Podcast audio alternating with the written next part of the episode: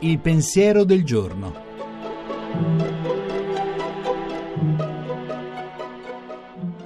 In studio Monica Mondo, giornalista, autore tv.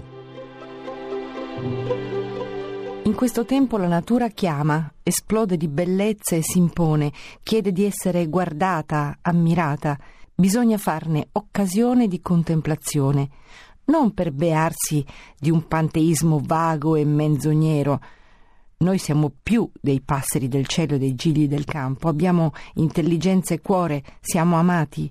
Ma la natura con la minuscola, non deificata, è un dono prezioso, non perché madre o matrigna, ma compagna, sorella, come ci ha insegnato a riconoscere San Francesco. E la natura di primavera, con la fantasia dei colori e il rigoglio della vita, è un dono da cogliere per farci più attenti, sereni. Tutti l'abbiamo provato, quando siamo più stanchi e malinconici, quando siamo più soli e storditi da preoccupazioni e pene, quanto può un cielo stellato o un tramonto, un prato verde, uno scorcio d'azzurro, un giardino, un fiore. La bellezza si squaderna e ci riconcilia con la realtà, ci impone di alzare il capo, ci ruba un sorriso. Signore, è tutto per me. La ricarica per partire di nuovo, più certi. Non siamo soli.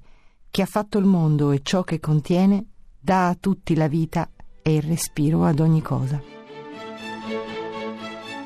La trasmissione si può riascoltare e scaricare in podcast dal sito pensierodelgiorno.rai.it.